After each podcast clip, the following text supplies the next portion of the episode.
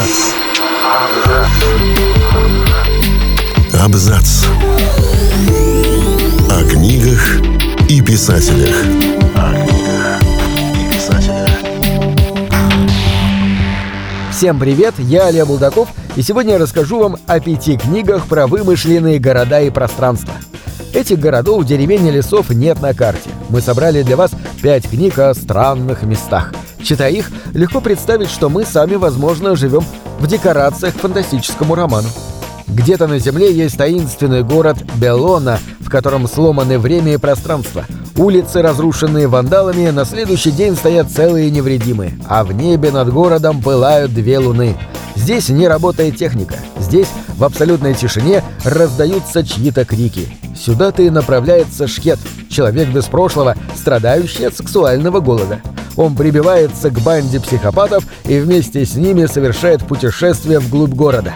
Секс, безумие, наркотики, сновидения. В какой-то момент мы вместе со Шкетом перестаем понимать, где кончается реальность и начинается галлюцинация. Это Дальгрен, главный роман Сэмюэла Дилени, написанный в 1975 году. Многие критики до сих пор считают этот кирпич, почти 900 страниц в русском переводе, одной из удивительнейших книг, когда-либо созданных на английском языке. Читатели того времени недоумевали. Что это такое?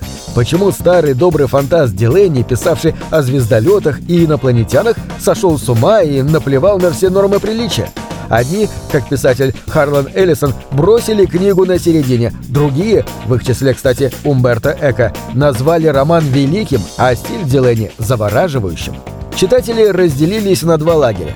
Споры по поводу Дальгрена не утихли до сих пор. Чем же является эта книга на самом деле? Фантастикой? Шедевром постмодернизма? Бессвязным бредом умалишенного? Читать роман стоит не из-за сюжета, который перестает быть понятным странице с 50-й, а из-за головокружительного стиля и зыбкой атмосферы Белоны, города, необычного даже по меркам фантастики. Убийство здесь – акт искусства. Люди не более чем призраки, а улицы до ужаса обманчивы. Нельзя верить тому, что видишь. Да и самому себе, пожалуй, тоже. Движемся дальше. Представьте вы хилый, болезненный мальчик, живущий в провинциальном городке времен Российской империи. И самые обыденные вещи для вас – материал сказочный. Стулья превращаются в лебедей, а пьяные крестьяне – в хранителей великой тайны. Впрочем, весь этот поразительный мир вы описываете крайне скудно. Это и есть «Город Н», один из самых необычных романов советской литературы – Критики 1930-х годов упрекали его в формальных изысках и отсутствии ясности, а читатели попросту не понимали, о чем. Чрезвычайно похожим на свою книгу был и сам автор Леонид Добычин, человек тихий, отстраненный, легко ранимый. Город Н повествует о мире детства глазами его ключевого обитателя, ребенка, наделенного странным изъяном, не позволяющим видеть вещи такими, какие они есть.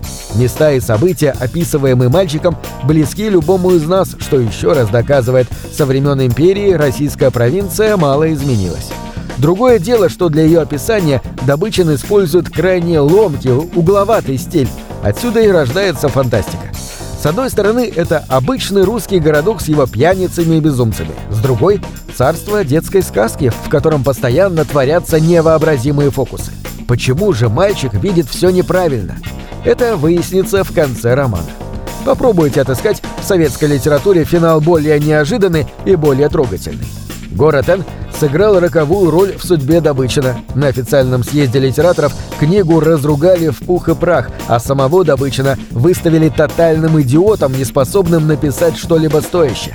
Добычин не выдержал и покинул собрание раньше положенного. С тех пор его больше никто не видел. Судьба писателя неизвестна до сих пор.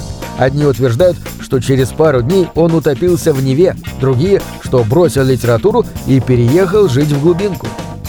Отталкиваясь от трагических реалий послевоенной Японии, Кобо Абе написал притчу об ужасе и одиночестве. Написал до того убедительно, что, читая его роман «Женщина в песках», мы способны ощутить на зубах привкус песка. В жизни школьного учителя Ники Дюмпея есть одна единственная радость – это насекомые. Ради того, чтобы найти экземпляр редкой шпанской мушки, Дзюмпэй отправляется в пустынные пески далеко за городской чертой. Мушка находится, правда, ее поиски занимают весь день, и Дзюмпэй опаздывает на вечерний автобус. Приходится искать ночлега в ближайшей деревне, дома которой давно провалились в толщу разрастающегося песка. Дзюмпэй ночует в одном из домов на дне песчаной ямы. Его принимает у себя одинокая женщина. Но, проснувшись, замечает, что веревочная лестница, по которой он спускался вниз, исчезла. Попавший в ловушку деревенских жителей, Зюмпэй и не подозревает, какой ужас и какие откровения поджидают его впереди в долгом соседстве с женщиной в песках.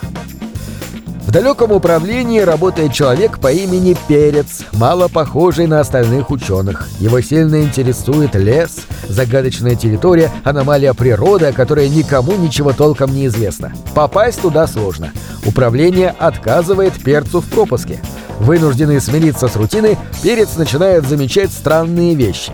Люди, работающие с ним бок о бок, не так просты, как кажутся, а их действия весьма подозрительны то же время некто по имени Кандид, или, как его называют местные, Молчун, пытается вспомнить свое прошлое.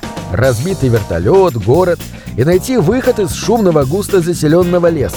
Жить здесь небезопасно. Аборигены говорят о странном одержании. Лес норовит все поглотить, а сам Кандид вскоре натыкается на подлинных хозяек леса. Две эти слабо связанные друг с другом истории и образуют лучший роман братьев Стругацких «Улитка на склоне». Это и не фантастика, и не фэнтези. Здесь слишком много необъяснимого. Пространство леса, выписанное Стругацкими, не похоже ни на что. А вот управление – место куда более знакомое. Если вы читали Кавку, то сразу узнаете в работе перца те же коридоры абсурда.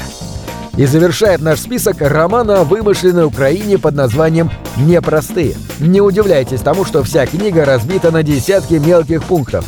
История, рассказанная Тарасом Прохасько, одним из лучших современных украинских писателей, происходит вне времени и напоминает осколки древнего зеркала, поэтому текст кажется столь обрывочным, фрагментарным. По сути, каждый пункт книги – самостоятельная миниатюра, виртуозное стихотворение в прозе. Как и Добычин, Прохасько создает вымышленное пространство из пространства реального. За основу он берет свою родину, Галицию, и примыкающие к ней окрестности. Реальное и мифологическое сплетены здесь тончайшим образом. Отделить одно от другого практически невозможно. Не зря критики называют Прохасько украинским Борхесом и Маркесом – Чувство тайного, невообразимого у него ничуть не слабее, а в некоторых аспектах, возможно, куда разнообразнее. История любви его главных героев романа «Непростые» Франца и Анны разворачивается на фоне событий 20 века. Тут и Первая мировая война, и образование Советского Союза, и многое другое. Прохаська затушевывает внешнее, оставляя Франца и Анну наедине друг с другом. Они обречены страдать в своей любви и отыскивать любовь в этом страдании. Этот роман – идеальное доказательство того, что времени, в нашем узком понимании, просто не существует. На этом все. Читайте хорошие книги.